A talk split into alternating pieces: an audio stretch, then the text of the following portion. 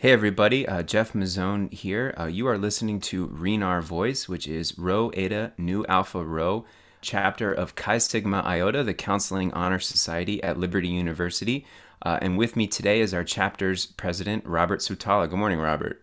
Good morning. How you doing, Jeff? Good, bro. Yeah, this is our second uh, special feature episode. So we're going to just be cutting right into our guest today uh, to kind of bypass our usual banter that our families enjoy listening to. Yeah, right? I'm, I'm sure that's not a bad thing for our listeners. So that's right. So would you mind introducing our really, really wonderful guest today? Yeah, I am super excited and very honored. And, and without further ado, I want to welcome Dr. Julia Sadusky. Dr. Sadusky is a clinical psychologist, author, and speaker who works in Denver, Colorado. She completed her undergraduate studies in psychology and theology at Ave Maria University and her doctorate in clinical psychology at Regent University, where she was trained by Dr. Mark Yarhouse. She is also an adjunct professor at Denver Seminary and serves as a youth and ministry educator, offering workshops to faith based organizations on the intersection of sexuality, gender, and theology. Dr. Sadusky's specialty is in sexual and gender identity research and clinical practice. Dr. Sadusky is currently a research fellow of the Sexual and Gender Identity Institute in Wheaton, Illinois, an advisor to Preston Sprinkle's Center for Faith, Sexuality, and Gender, and recently co authored with Dr. Markhouse the book Emerging Gender Identities Understanding the Diverse Experiences of Today's Youth. Dr. Sadusky, it's a pleasure and honor to have you here this morning. Welcome. Yes, thank you. It's good to be with you both. I'm excited for this. Yeah, and we came across you, Dr. Sadusky, because of that book, uh, Emerging Gender Identities. And the big piece there was that you co authored that with Dr. Mark Yarhouse. And us uh, counseling students at Liberty, we read from Dr. Yarhouse in our ethics class, uh, mm-hmm. particularly on, on gender and sexuality. Uh, so that's a big name for us uh, mm-hmm. at Liberty. And so to see you kind of co-authoring that and to find out that you and I have mutual friends uh, from your mm-hmm. undergrad days, uh, it just seemed perfect to have you on. And uh, we talked about this before. You know, Robert and I we're a little nervous getting into this conversation. You know, we're students, we're learning. We come from uh, Christian and Catholic backgrounds, and you know what that means in terms of integrating and intersecting the the theories of gender. Yeah, so we're struggling uh, here. Mm-hmm. So just bear with us kind of as we uh, try to have this conversation. Absolutely. Well, you know, you are in good company if you enter this conversation with some trepidation. I mean, I think many of us, many people in general, want to step into this space and say things in a way that isn't hurtful, say things in a way that's accurate, and, and say things in a way that's faithful to the um, spirituality that we bring with us into these conversations. And that makes it hard. Um, I think that what we get to do today, though, is normalize that it's actually better to step into the conversation and make mistakes than not have the conversation at all. Um, and that's why I'm excited that you asked me to to talk with you both because I, I think we have a lot to learn here. Uh, and the time is now. And so if we wait till we get it perfect, we'll never start it. Um, so maybe we just dive in. Yeah, that sounds great. Um, and again, thank you for being here. So to dive in, can you just give us and our listeners some type of foundation, uh, some type of definition on the some of the various terminology, various um, uh, words out there within what you've been dealing with. So things like gender dysphoria, gender theory, gender identity, and, and really how that relates to, say, a political, public, and, and private dimensions, especially as we as we walk through those those terminology and those those items from a counseling perspective. Could you just share some of that kind of foundational items?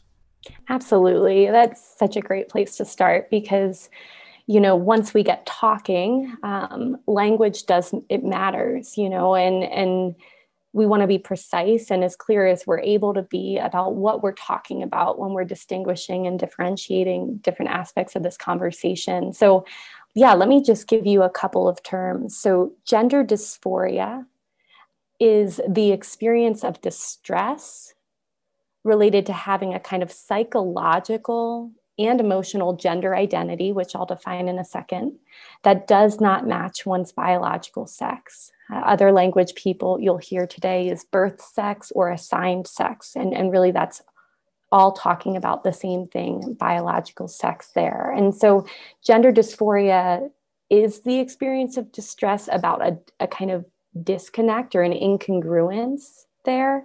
Um, it's also a clinical term that can be a mental health diagnosis. So, in the current DSM, we have a diagnosis for gender dysphoria that reaches a certain threshold where a person's life uh, is impacted to a pretty significant way um, and degree by their gender related distress. Um, then let's talk about transgender identities. So, the term transgender is really an umbrella term um, that encompasses the many ways in which people might experience and or present express or live out a gender identity differently from people's whose sense of gender identity is congruent with biological sex okay um, so the the alternative to transgender is cisgender meaning on the same side of biological sex transgender is on the alternative or another side.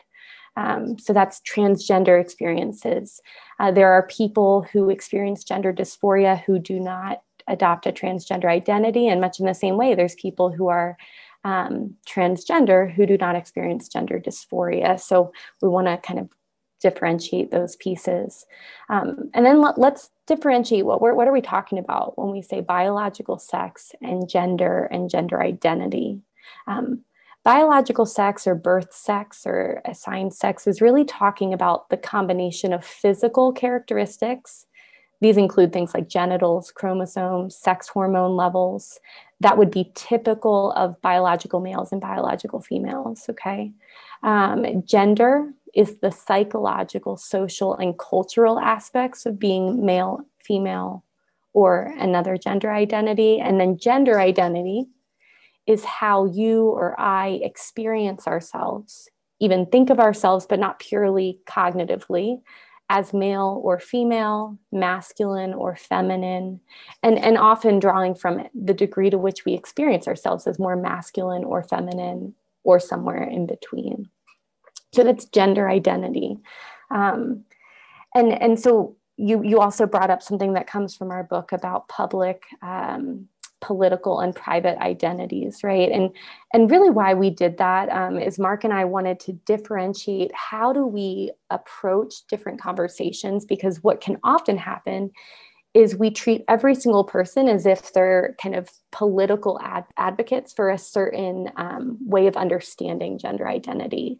And this oftentimes leads us to create caricatures all along the way. Um, so what are these terms? Political uh, is really a distinction for those who are more advocates for social change around understandings of gender. So some people use the term gender theory here to talk about the idea that the binary needs to be eradicated. That would be what some gender theorists would say is the binary is oppressive um, many young people I meet with today will say this to me. You know, the, the, binary has been harmful to me, so I don't think of myself in the binary.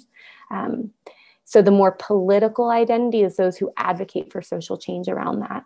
Um, they they kind of call for a certain response from from us as we engage with one another and then we have the public identity that's i'm in the grocery store and there's a, a transgender person who's helping me with something and I'm engaging with them, that they have a public transgender identity. And and we get invited into different conversations, I, I think, in those moments. And then personal identity is your neighbor, your friend, your child, your cousin who is asking questions around gender identity, could experience gender dysphoria, could not. And sadly, I've seen a lot of people react the same way to all three groups. And I think each engagement requires um, nuance and knowing who we're actually approaching uh, and, and what's going to be a respectful, charitable way to, to sh- talk and share with that person. So um, let me pause there and, and see what thoughts y'all have about that. That's great. I feel like I just gained three graduate school credits listening to you break all that mm. down for us. mm. That's really there you helpful. go for free. Yeah, just yeah. Right?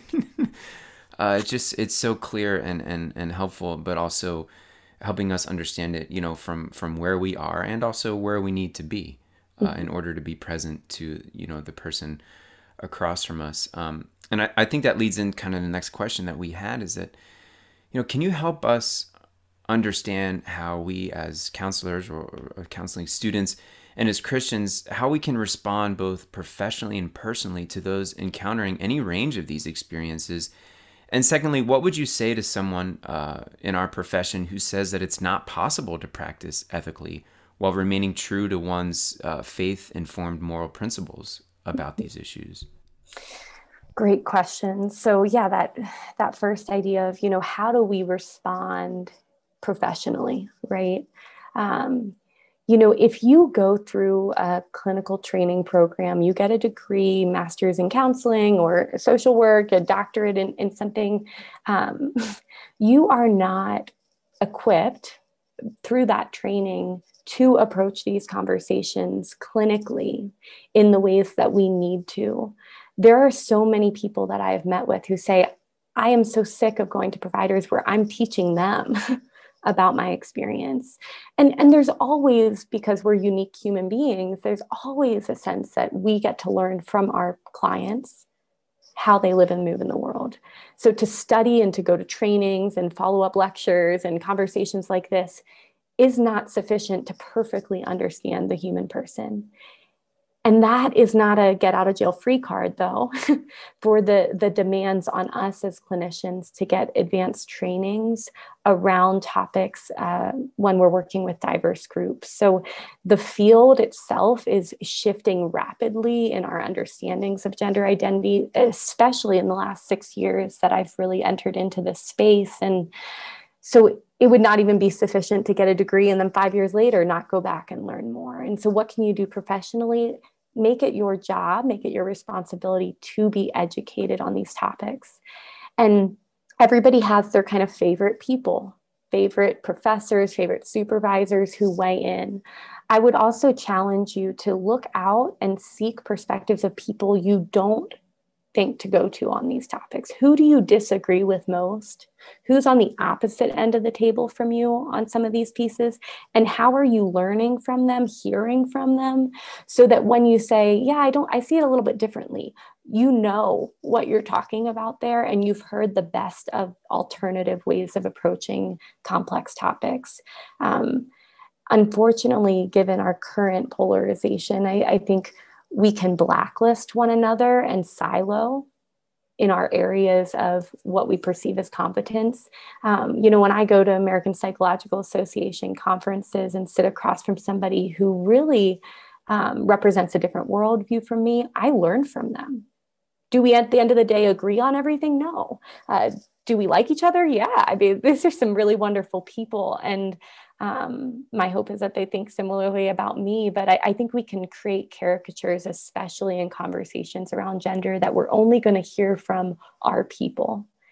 And that, in my experience, has been a mistake. Um, that's one thing I, I think I would say advanced training and learning from people across a spectrum of belief systems and um, clinical strengths.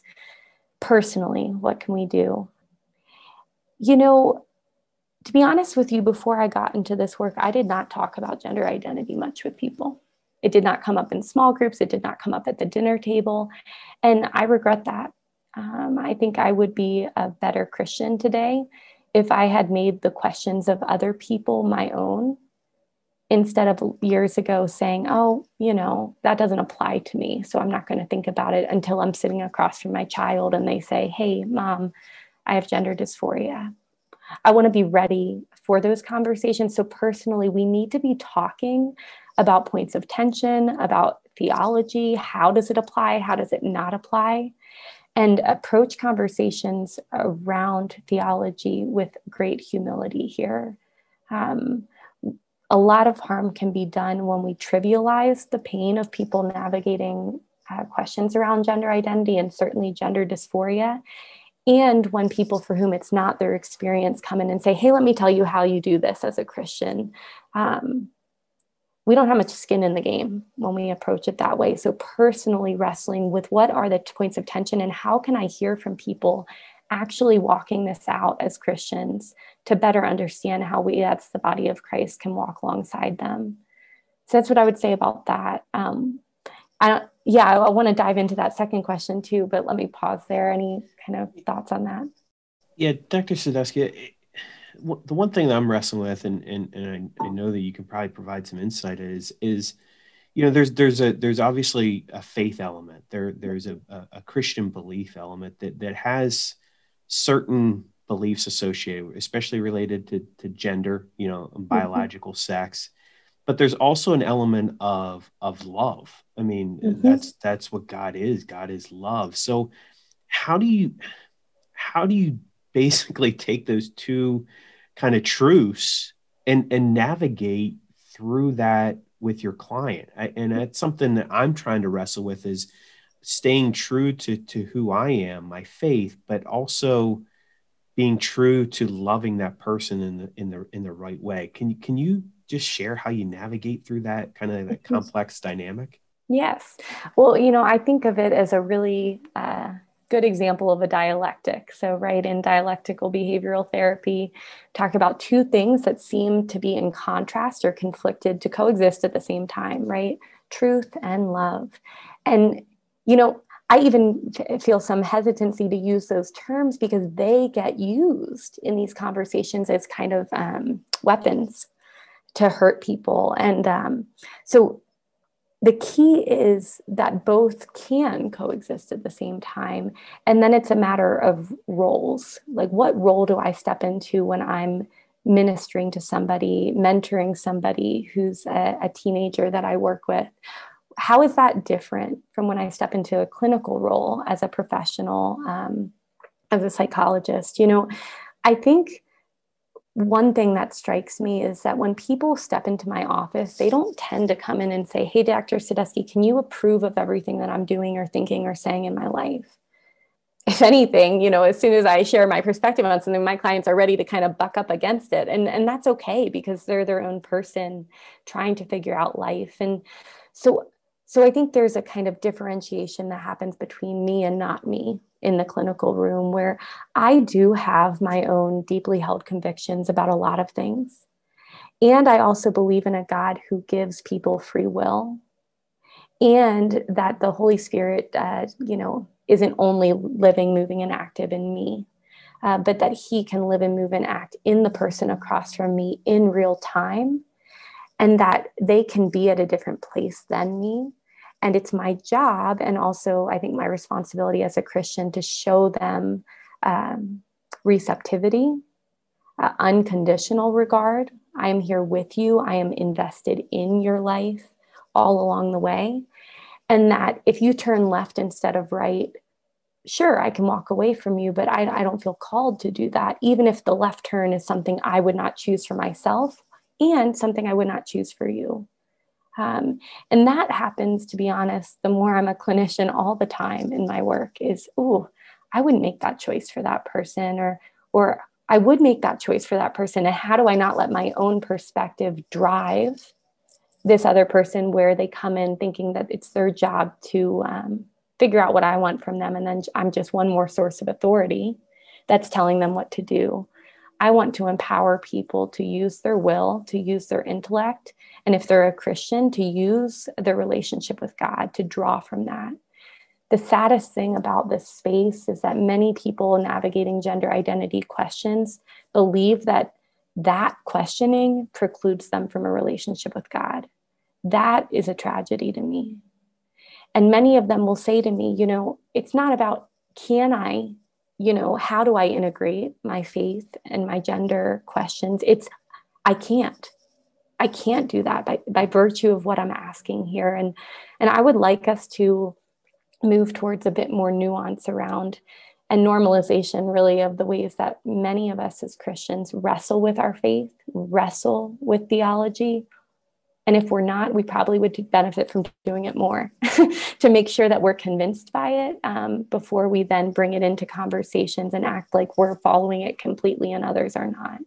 Yeah, that's that's great. Thank you. Um, mm-hmm. and it sounds like to just tie back what you said before. This doesn't happen just just in in class. This is something that takes a lot of education and a lot of listening. It sounds like a lot of mm-hmm. of sitting with the, the client, other individuals, other perspectives. Mm-hmm. Um, and I appreciate how you're able to still sounds like hold on to your own convictions, your own faith, your own belief, but yet you don't allow that to navigate the, the client or the direction that you're going uh, with that client and, and, and, just being able to sit with them and, and, and listen, I think is, is such a helpful reminder to when we're, when we're dealing with some of these things that may go against our own beliefs, our own faith. Mm-hmm. Yes. And I, I, I do, you know, it's really not always as as black and white around yes it's completely against everything i believe i mean I, I, think for many of the people i work with they share my belief systems and they're simply like how does this all fit together um, you mentioned listening and, and i start to laugh there because I, mark yarhouse and i wrote a small pamphlet um, on approaching gender identity and gender dysphoria and somebody's critique of it was you know you read this and it tells you to listen to people. And and they were like, why are you telling us that? I read like 100 pages to learn that I need to listen. And the truth is, we're bad at that, actually. Uh, as, as people in our culture, attuning to one another, hearing from one another, empathizing with one another is much harder than disagreeing, actually. It, it requires more cognitive complexity. And so, yes, listening, it's that that's where we start and if we were really great at that if i heard from people a lot that fellow christians were ready to listen here um, i don't think i would be saying that but but sadly um, that's where we start and maybe it gives us something concrete to focus on first you know that reminds me of uh, in the book you know that that passage from john 8 with jesus and the pharisees and the adulterous woman and Gosh, we've all read and heard that passage so many times, but yet the way that you all presented that was like mind blown. I mean, I, I the margins in mm. my Bible right now are filled with what you all wrote about that, and just this idea of, you know, in that scene, how we can so often be like the Pharisees, who are so mm. caught up in what's right and what's wrong, and and totally missing the person Mm-hmm. And our Lord comes in and and he you say elsewhere in the book this position of intentional relationality. Mm-hmm. Uh, just being there with the woman, hearing her story, bending down to where she is in her pain and fear and whatever the the history that led her to that moment. And it's an encounter of love 1st mm-hmm. And then you all say and it's it's from there that he there jesus therefore challenges her go and sin no more right? And and for me that was just i needed that because especially in my younger years i could be so caught up in the dichotomous right and wrong the black and white and just totally miss the mm-hmm. person and not do any listening at all right um and so that was a big takeaway for me and for my wife just kind of sharing you know your ideas you know, I, I, we had touched on this earlier. You know, how do we respond to someone that says it's not possible? It's this to the the Christian who's still in the black and the white and, and, and can't see how they can remain present and practice ethically uh, while still remaining true to the those moral principles, regardless of whether or not they're stuck in dichotomous thinking or not. Mm-hmm. Well, I, th- I think it, it feels and becomes pretty quickly a, a false choice there. I mean, I would I would talk to people who do it, who do step into the spaces and and you know, I'll be the first to tell you there are a lot of points of tension when you become a clinician, a psychologist, a counselor. Uh, you will not be comfortable a lot of the time in the work that we do and that is not in this area of loan, that is across the board because you're stepping into the pain and mess of people's lives and it is not clean and so if you're looking for something kind of black and white, clean cut, that doesn't demand much of our uh, skin in the game, then I would be an accountant, really. And my brother's one. And so uh, it's, it's pretty clear, right? Um, and here, here it's just different. It, it takes on and demands something different from us as people, as professionals, to step into spaces where we bring our own perspectives, our own worldviews, our biases, our own experience. And so, how do you do ethical work in the midst of having your own deeply held convictions?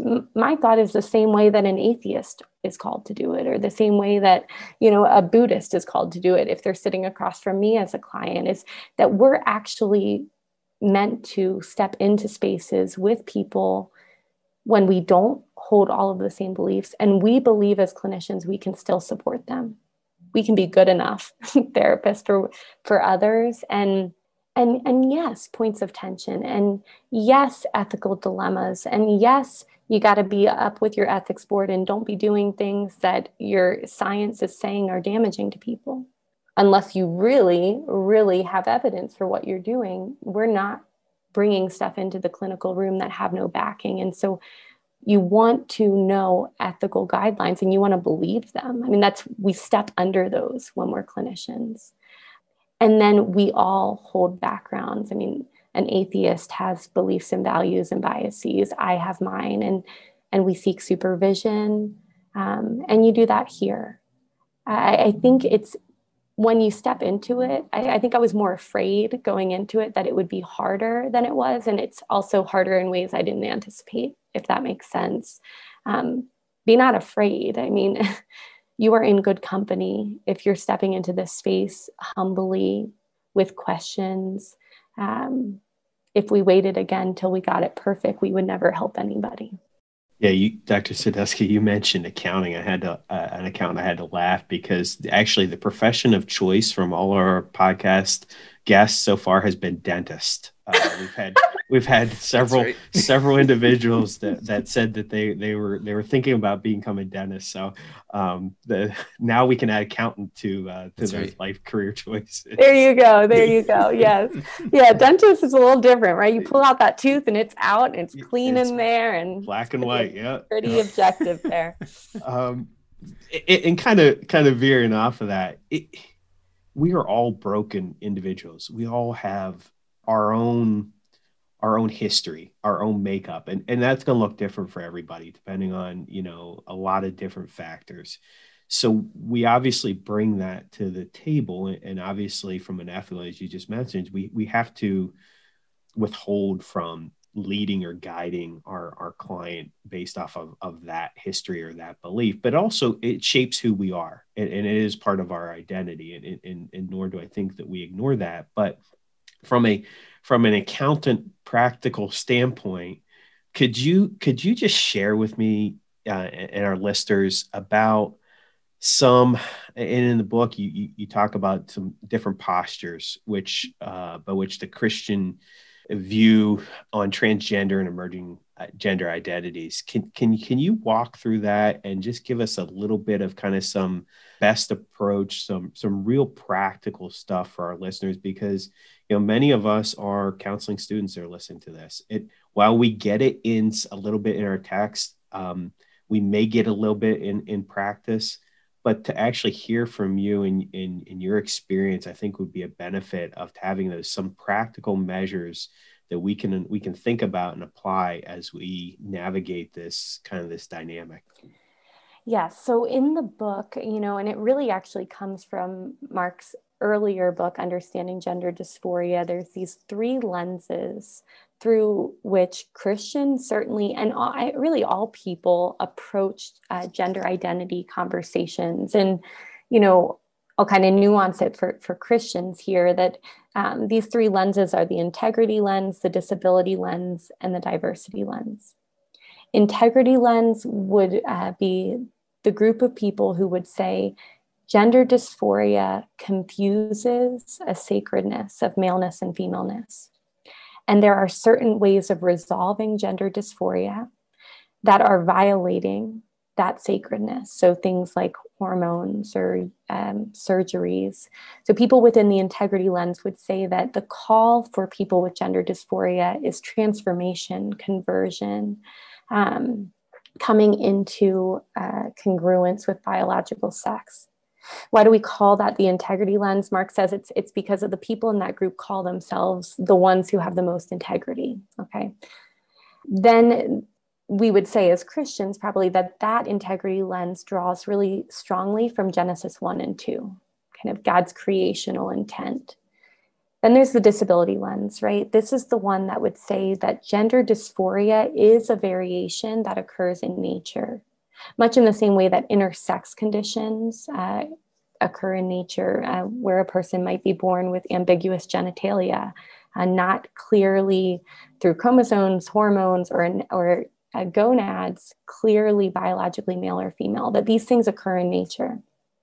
Lack of congruence suggests something's not functioning properly, but it does not come with moral significance. So the call would not be transformation, conversion from sin. It would be more how do I live with almost a disability, that this is a non moral reality to be addressed with compassion.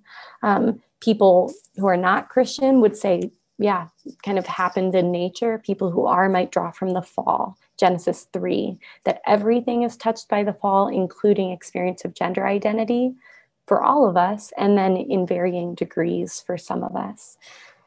Then we come to the diversity lens. This probably represents the broader culture. Um, our, our, our field is, is much more represented, I think, in this lens that would say gender incongruence and gender diverse presentations are reflections of a sense of identity and a culture to be celebrated as expressions of diversity.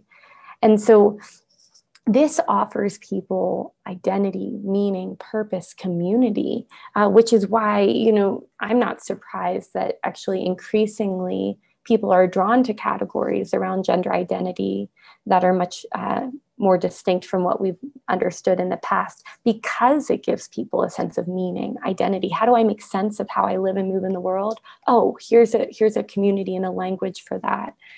So what do we do? Okay you know what do i do? I i, I actually first start with locating myself in the three lenses which fits most with where i'm at today and then I locate people I love in that lens or other lenses and, and use that for perspective taking and think to myself, what are the strengths of each lens?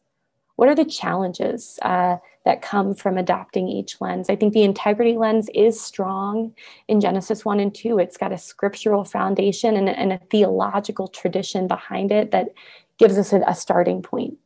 Um, that there is integrity in sex differences um, that ex- experiences of gender dysphoria, intersex experiences, um, in my mind, coexist with what is kind of most common and normative um, gender experience. And so I don't want to throw away the binary. I'm not prepared to do that. Um, so draw from the best of that lens. What I think that does poorly, though, is um, moralizing gender related distress um, attributing gender dysphoria as sin um, is, is not something that I'm prepared to do after sitting with people and seeing the lack of volition in what it is they're navigating. Um, disability, I think, is really strong in compassion, strong in Genesis 3. I think uh, we as Christians want to live in glorification now, and we're in the time of sanctification. And so I think that lens does um, justice to that. And it also pulls for compassion um, when we don't understand what another person is going through all the time. And I think that's necessary here. I think we too often have um, moralized what, what I find to be a non moral reality when it comes to gender dysphoria, um, while still acknowledging there are decisions people get to make. Um, in this area, and I'm also not prepared to say that they're all amoral decisions. Um, then we get to diversity. And I think this is the hardest for many Christians to see the value in. But I already mentioned it. You know, if I, our churches have struggled in the last 20 years to offer a sense of identity, meaning, purpose, community to people asking questions around gender. We just have. We have not done that well. Uh, if you walk into um, kind of a LGBT group, a, a, secular LGBT center, people will welcome you with a hug and say, Welcome, you're home, your family. We don't have that in many of our faith traditions and faith communities for people navigating this space. And that's a mistake on our part. And that's something that we can do better. And that's a strength of that lens, as it does. It gives people a sense of, hey, here's where you go from here. Let's walk this out with you. We're committed to you. We are your family of choice. Um, I think where that falls short is, is probably within the lack of um, kind of scriptural foundation for some ways that that gets played out. I think there is a movement towards deconstructing all norms of sex and gender. And I, th- I think that's um, pretty presumptuous given the length of time that, that those categories have been useful, helpful, and also um, drawn from biological realities on average. And so I, I, think sometimes the conclusions drawn by members of the diversity lens would be different than the ones that I would draw. Um, but how do we maintain in, in our own hearts and minds integrity of sex differences without moving to rigid stereotyping as the rule or as a sign of virtue? We talk about this in the book. Um, that, that really we have become steeped in, in Christian communities, that rigid gender stereotypes are a sign of holiness. I think that's a mistake here. Um, but how do we understand and appreciate the value of sex differences? What does it tell us about who God is and about who we are in relationship with one another? I think it's instructive to a degree. Um, how do we actually learn about the experiences of those in our midst who experience gender related distress, who are asking these questions, and commit to walk this out with them, even though it's messy. And then, what are the pathways for meaning, purpose? You know, we've written on what spiritual resources can a person navigating this space draw from, uh, sometimes looking at questions of theodicy, theology of suffering, um, and looking at the ways that we can kind of carry the burdens with one another. One uh, Christian person who experienced gender dysphoria said that the most helpful way means or support for coping with it was that her family believed her, that it was real. And they would not give her a hard time if she didn't go to a black tie event because she didn't want to wear a dress, that they knew this was real, that this was not a figment of her imagination or a delusion, that her experience was real. They believed her and they didn't ask her to do things that she was not in a position to do or things that would make the gender dysphoria peak.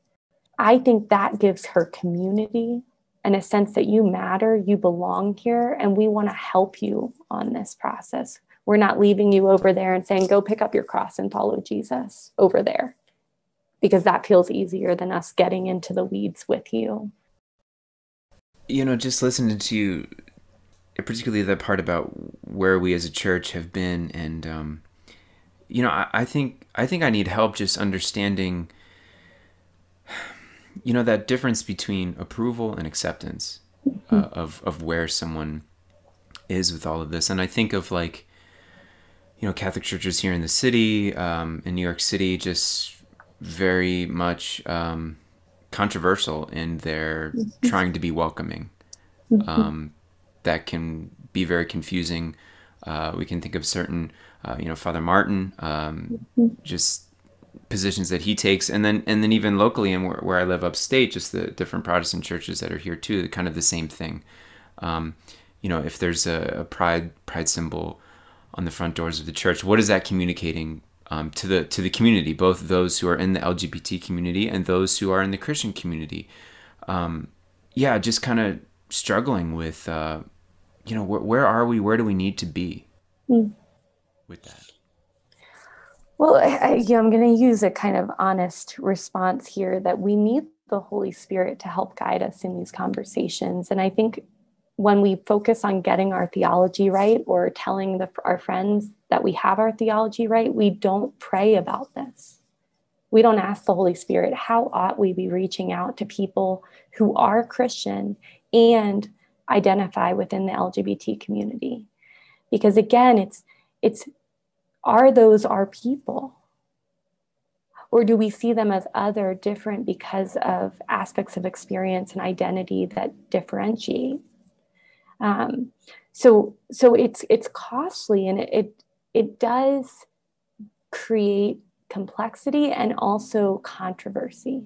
And this is where it does, it gets muddy, it gets hard, um, because sometimes when I use the word accept, support, people go to what they've heard other people mean by that in their mind. Oh, you mean this. Oh, you mean that. Oh, you're telling me about your theology on gay marriage.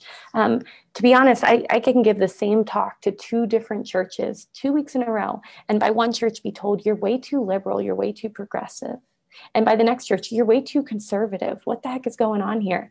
And so, how do I resolve that? You know, pretty soon you realize that, okay, if I'm here to make other people on all sides give me a thumbs up, I'm going to fail pretty quickly. But if I'm here to figure out an answer to God of how do I love the people in my life, the person across from me in this moment, and if they look a certain way, if they dress a certain way, if they talk about themselves in a certain way, and I withhold love, that's on me because I'm the one saying that it's the two commandments to love God and love others. Now, does love look like agreeing with everything another person presumes? No. Ask any married couple that. Um, you know, we sometimes disagree vehemently when we love people, but how do we disagree? Do we intentionally antagonize another person? If I know that a word or a phrase, a label activates another person, do I intentionally use it to poke them? Um, and is that out of a place of charity, really? Or is that out of a place of pride? I, I cannot answer that question for other people. I only have to answer it for myself. And, and that helps me actually. Because if I have to worry about what everybody thinks of me and if everybody thinks I'm too liberal or too conservative, I would have quit a long time ago. But if it's about God, how do I give your love, look with your love? And this is where I think John 8 is helpful. Um, is he encountered her. He stepped in, he defended her. He put his body on the line in front of her. And he did not say, Hey, what's your theology first? He said, You are a child of God. I'm stepping in here. You are made in the image and likeness of God. I'm stepping in to defend you first. And it's only out of an encounter with a real person that any of us say, I want to do whatever you're asking me to do, God.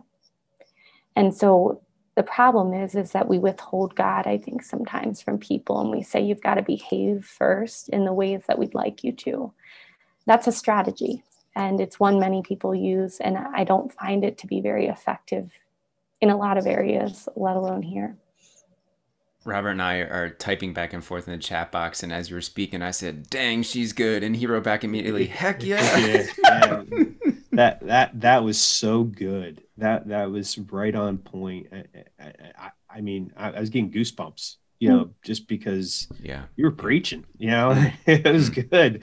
That was that was truth. That was Fuego. And and, and I, I I appreciate how you're centering around God. You're centering around doing as God's will, not my own. And and and using the Holy Spirit to navigate you and obeying those, what Jesus says are the two greatest commandments love God with all your heart, mind, soul, and, and love each other.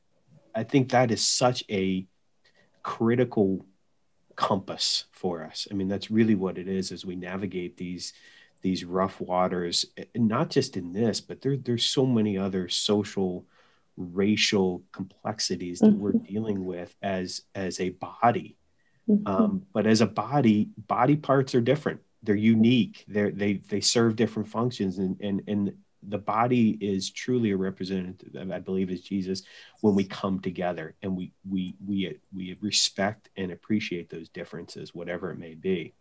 Mm-hmm. And so, as we kind of wrap up here, even though I, would love to keep going with this, this is this is really good, and we may have to end up having you on for a part two uh, of this. But where do we go from here? because I, I, don't know if there's an easy answer, and I, I don't think there should be an easy answer. Mm-hmm. But, but where as maybe as both professionals and as Christians, where do we go from here? Well, I'll answer that in a roundabout way because I'm a therapist, um, and I'll tell you a story. So, um, when I first got into this work, I had a, a friend who was asking about my research, and and I was sharing with him about uh, what I was learning about gender identity, and and he said, "Can I be honest with you?" He said, "When I see a person who's transgender walking down the street, I turn my nose up at them, and I need to repent of that." Because I am not seeing the image of God in them, and that's on me. And he also said, Can I, can I be honest with you about something else? I feel this hesitancy to keep having this conversation because it's challenging me. It's humbling me and it's demanding something of me. And that's hard as human beings. And thank God for his humility and honesty because I think it's more than many of us can say about where we find ourselves when we start these conversations. And and so I, I think it presents a, a model for us to look at our own hearts. You know we can get caught up in talking about bathroom bills and talking about legislation and what we think about that and and survey our own hearts and, and ask ourselves where have i loved well? Um, where have i loved poorly when it comes to talking with people around gender identity and talking to people who experience this themselves. And if you're one of those people who says, I don't know anybody who's navigating this, I always would give the caveat that you know of. And why might it be that people haven't shared or don't share or don't share fully what they're navigating? I think it's because they know on some level that that we are not always equipped to sit in those moments of tension. And so invest commit in this moment. If, if you at all like i do feel a sense of anger at the injustices the ways that there are people not in our churches today because they're afraid that they won't be received. And that's not because it's true that they won't be received. It's they're afraid. And and I can understand why, given some of the experiences some have had, but make a commitment to learn, make a commitment to repent, to apologize to people in our lives. Um, and and to God for the ways that we've hurt one another in these spaces and then begin to look around and say what what's one thing that I can do differently um, to communicate the love of God to the LGBT community, to people navigating this space. That uh, probably gives us enough to go off of for a good little while. I, got a little choked up there at that story about your friend. Mm. Um, just the power of the honesty and what that leads to. Mm-hmm. You know, and, and I think yeah, that I think that comes as a challenge to to to myself and to Robert. Um, yeah, yeah, that that's is fantastic. Uh, you're such a gift, and I'm I'm so honored to, to have you as a sister in the Lord. You know, and and it's encouraging to know that you're you're out there and you're you're working to build up the kingdom and and you know like our Lord says the kingdom God's like a big net and, and, it's meant to draw in everybody. Um, and sometimes I don't know if I'm the best fisherman. Uh, so this has been a, it's been a great, great conversation, and um, thank you so much for for being here and your honesty and your truth and your anointing uh, in this work. We're so grateful to you. Well, thank you for stepping into it. I, am really an honor to be here, an honor to share some of the stories that people have entrusted with me. And um, yeah, I, I always am grateful because I, like you, am aware that we're a lot more like Peter hmm. than than we'd like to admit sometimes. And and God chose Peter, and He cho- chooses us. And uh, sometimes I think that's to remind us that we're not Him. So, yeah, I agree. Uh, just real quick, Dr. Sadusky, you know, I want to make sure that uh, our listeners have an opportunity to get the book. Again, it is uh, Emerging Gender Identities Understanding the Diverse Experiences of Today's Youth. Mm-hmm. Um, can you just share where they may find out? I assume Amazon. I know Jeff will yep. put the uh, the link into the description. Um, is there any other places that they could they could find that information, or maybe even find more about you and and some of the work that you're doing? Sure thing. Yes. So Amazon has the book. Barnes and Nobles has the book. Um, we were published through Brazos Press, so Brazos has has the book available. Um, if you want to follow the work I'm doing, I do have a website. It's pretty easy www.juliasadusky.com. So, first and last name um, keeps it pretty clean. And uh, on there, you can follow my mailing list, which gives you updates about local trainings. It also has kind of upcoming events, speaking trainings that people can track. And if you're local to Colorado, you know, you might find those here. Otherwise, once COVID subsides, hopefully we will be traveling elsewhere as well. So, um, yep, get on the website, uh, get on the mailing list. That that would be another way. And then Facebook, you can find me, Dr. Julia Sadusky, on um, Facebook as well. Great. And just before we close out, I think you and I had had spoken before that I believe you said that you and Dr. Yarhouse are working on another work uh, more geared mm-hmm. toward a clinical audience. Is that correct? That's correct. Yes, we've got a book coming. Uh, so, Mark had written a book called Sexual Identity and Therapy, which is a great resource if you're wanting to understand better the intersection of faith and sexual identity as a clinician and, and how do we do competent ethical work there. Uh, this one will be a kind of parallel around gender. And so, it's um, yeah, the gender identity and therapy, and um, not no kind of publishing date, but that is in process right now. That's great. And maybe maybe when that comes out, we'll get you back on mm-hmm. and uh, talk about that as well. Give us a reason to, to dig a little bit more into and do an episode too. That sounds that sounds good to me. Sounds good to me as well. I'd look forward to it. So, on behalf of, of all of us in our chapter, uh, Dr. Sadusky, thank you so much again for just investing the time and being with us. Uh, it is a true honor and a privilege to talk with you. And just, uh, I, I, got so much out of it, and I think our listeners will too. So, thank you so much. And, um, and just, just we'll continue the conversation, and uh, and I hope that we can continue to uh, have an open forum to have these types of discussions as well. Thank you. Well, thank you everybody for listening uh, to Read Our Voice. We hope you will continue to listen to us. Uh, we'll be back again with some uh, some of our original content as well as our our traditional format. So feel free to check us out on any of the podcast platforms that you may be subscribed to. Jeff, as always, thank you very much. I appreciate your co-leadership on this, and hmm. I just want to wish everybody a, a blessed day. Thank you all.